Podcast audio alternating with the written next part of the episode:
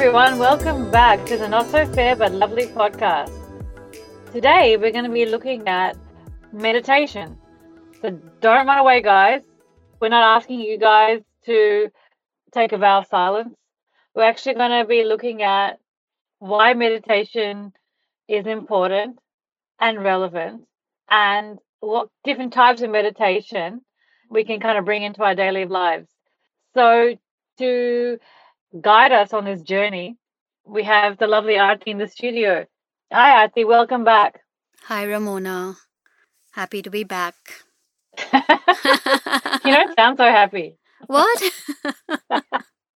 like I know that uh, Mercury is um, playing with all of our energies, um, but we've made it here. So we have. I'm super happy to have you back in the studio. No, I'm happy, definitely. Wonderful. So, you know, I personally know if someone says to me, you know, you need to meditate, it's uh, something that doesn't come naturally to me. Right. Um, because I feel that, you know, when we think about meditation, we think about, I guess, sitting still in a quiet space and just being in a state of zen and one with our thoughts. But I want to talk about how meditation can look for different people. For example, I myself am a very high energy sort of a person. So getting me to sit still is like torture. So, Aarti, tell us why is meditation important and how is it relevant to our lives?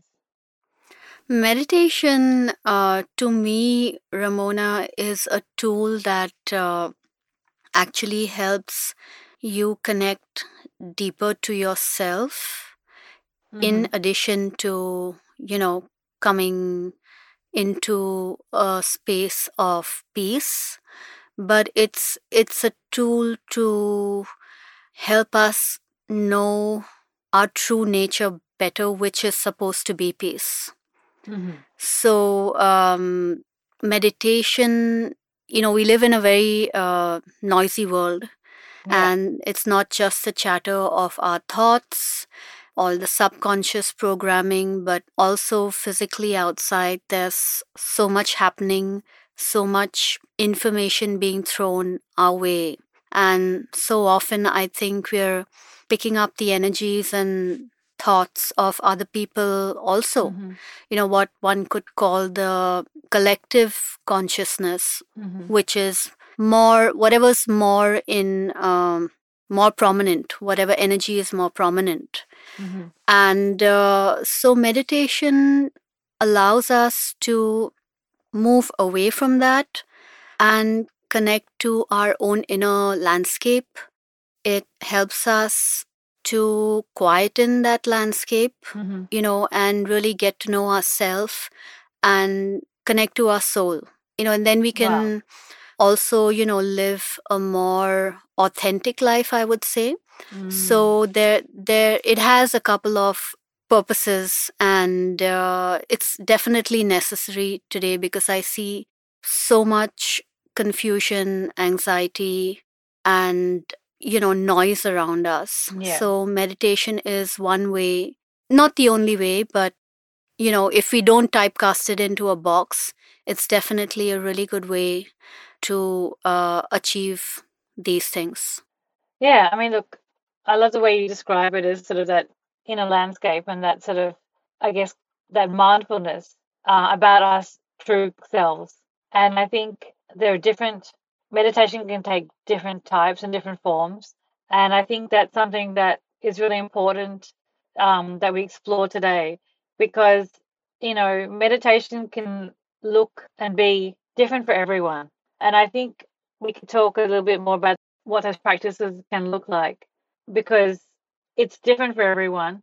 And some people might respond or find it easier if they have some sort of a guided meditation, or others might find it easier, like for me personally. And we've spoken about this before in an early episode about swimming Yes. and how swimming for me is a form of meditation.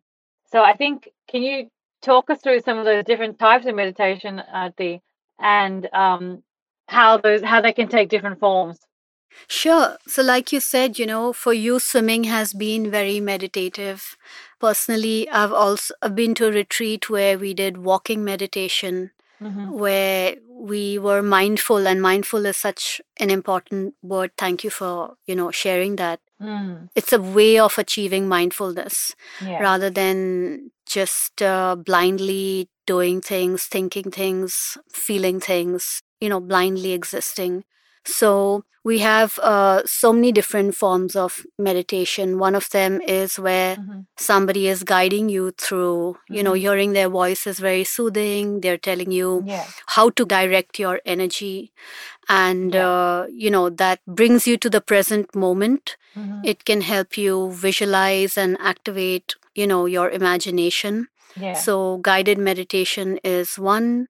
Then there's chanting, uh, which um, Mhm. Uses the medium of sound Mhm. to again help you focus on the now, the present, and all the mantras usually have a specific purpose behind them. Mhm. So, some people find that uh, very enjoyable. Mm. Then there's um, meditation where you just focus on your breath Mhm. and uh, again brings you to the present. You can meditate uh, by just sitting there watching your thoughts Yeah. and being aware of what's going on in your mind and also realizing that this one is i think a little deeper because it helps you to separate yourself from the ego mind Mhm. as in you are not your thoughts like if you are watching your thoughts who's watching the thoughts and who do the thoughts belong to so that's a, a slightly deeper form of Mm. meditation and of course you know somebody can draw do a puzzle there's different ways and i think they're all different levels Yeah. of meditation Yeah, but I think that's um, a very important point to make because I think often people get scared when you say you need to be meditating uh, for 10 minutes a day. And people sort of think, you know, how can I bring that into my life? Because, you know, often, our, like you said, our lives are very noisy um, and not just the outside world, but our own thoughts. And many times it's hard to create that perfect space to sit down and to be in your own thoughts. But I think, like you said, it's very important that people understand that it can take many different forms. And it may be that one day, you know, you go for a 10 minute walk and you just observe the environment around you and allow the thoughts to come in and out of your mind. It could be like a guided meditation. And, and then nowadays, in the world we live in, there are so many apps and there's access to, I guess, so many of these uh, different forms of meditation. Yeah. Technology has made it very easy for us to um meditate without having to connect to a teacher or a, a guru, you know, which is Mm. what they did in ancient times. And uh, it's helpful. And if you have like good self control and dedication, Yeah. then you can definitely go far in your practice. And I think it depends what you're trying to achieve with your meditation. Like me, myself, I had so much resistance to it. Mm. Uh, I was like, God, I couldn't find time for 10 minutes. Yeah. I couldn't make 10 minutes for connecting to myself deeper. Something would always come up. And lately, I've uh, started waking up at 3 Mm. and uh, you know i just go back to sleep and then i realize that oh the three o'clock is a very auspicious time and that i should make the effort to just you know get out of the bed sit in a Mm. different spot and see what is coming to me why is my body or my intuition waking me up at that time Mm. and uh, it helps to uh, have a fixed time and a fixed place Okay. so that you know i feel it creates a environment beyond all the rituals of like light a candle and Mm. you know those are all those are still satis i'm talking about like deeper meditation don't mean to scare Yeah. anybody but it's for those who might be interested but ultimately those are all tools because I remember we uh, had gone, you know, I mentioned I went for a retreat Yeah. and uh, it was a Buddhist retreat and it was uh, about meditation. And we were sitting in in the room and we were trying to meditate and there was suddenly a lot of traffic noise outside Mhm. and all of us including the teacher was getting irritated Yeah. and then like he realized like this totally defeats the purpose of what we are trying to achieve Mm. you know if we had truly like kind of reached that state of uh, zen Mm. then the traffic wouldn't bother us yeah. so you start to Isn't that interesting? Realize where you are in your practice. And Mm. ultimately if you can practice anywhere despite any condition Yeah. then you've really you know reached something special. But it helps to build up to that. It helps to choose a particular a fixed time hmm and uh, a fixed place because then the energies of that space and you they you know they build up to something higher. Yeah, look, I think there's definitely a lot of merit in that. And obviously something that we can all endeavor to incorporate into our lives someday someday. But I feel it could be when you're on the train on your way to work in the morning and you've got that 10 minutes to yourself. I think we have to find ways to build it in to our daily lives in like you said being you know the world we live in and the challenges that uh whether it's the noise or whether it's the just the environment that's kind of you know throwing so many things at our senses how can we just take that five or ten minutes to be within our own thoughts? I think that is where the power lies because you know although i'd love to go on a buddhist retreat i can't see that in the horizon for me No, you're absolutely right. That's what I was saying. Ultimately, it's not about the external. So if you can, you know, make that 10 minutes your your cab Yeah. ride like your meditative to tune into your meditative practice, then that's absolutely amazing. You can just pop in your headphones and put on whatever sounds or, you know, whatever and just go into that zone. And yeah, so it doesn't have to be a particular place yeah like a room. It can be anywhere. Thanks for bringing that up. Yeah, no, I just, I mean, I'm relating to, I guess, what my daily life looks like. And sometimes I think trying to line up everything to have the perfect space, it just never happens. No, But it if I allow myself to sometimes say, okay, you know, I'm sitting in the car, I'm waiting for my daughter who's in a class. I'm going to take this 10 minutes to listen to something, or maybe, you know, go for that 10 minute walk around the neighborhood and just take time to look at, you know, the beautiful autumn leaves or enjoy the the sun setting and the way the sky is changing in front of us. I think they're the moments for me that I feel taken away from what may have happened in my day and just go into another space in my in my mind. So I think we need to just allow ourselves to look at meditation in many different forms. 100%. Yeah. I think that's where we can actually make it something that is accessible to all of us and achievable.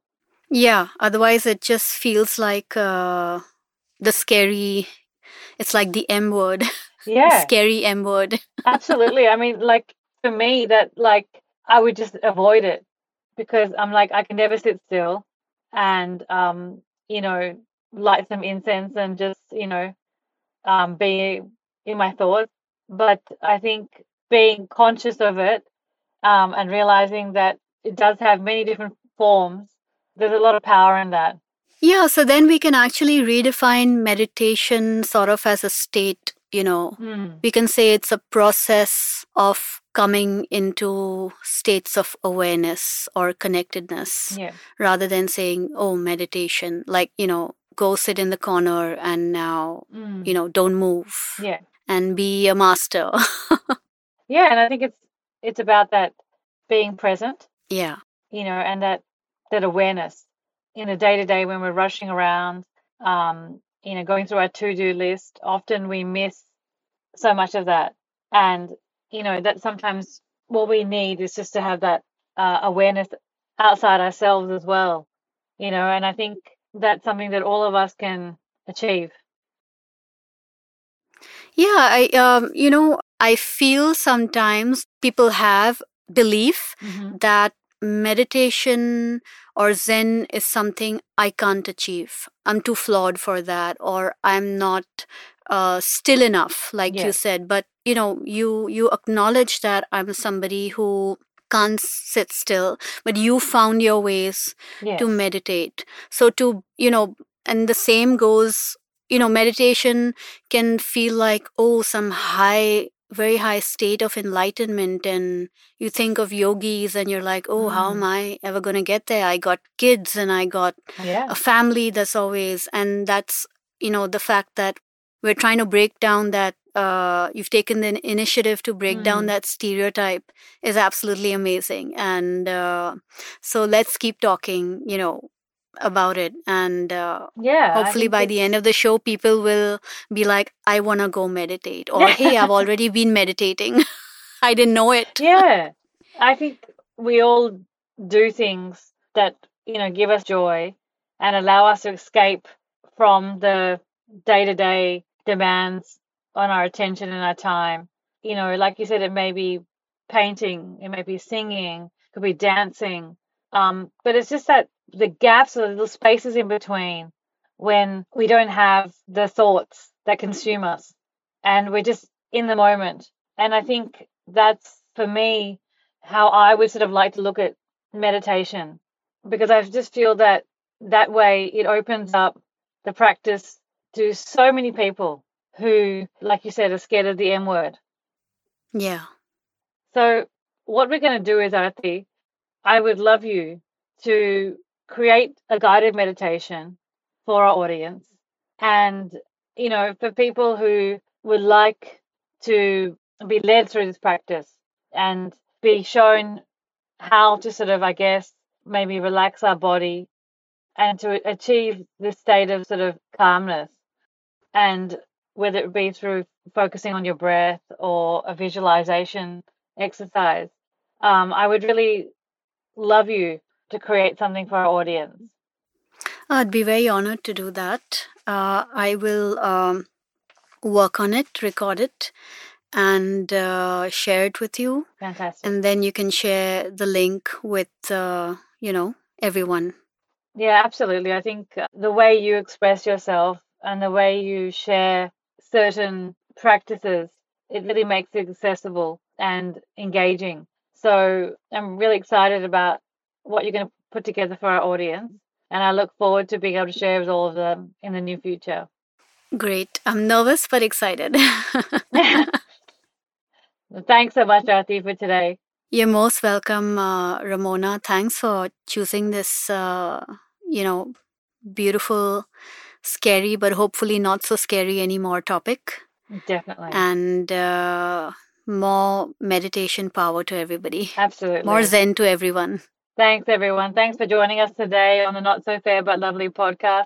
And we look forward to speaking with you all again soon.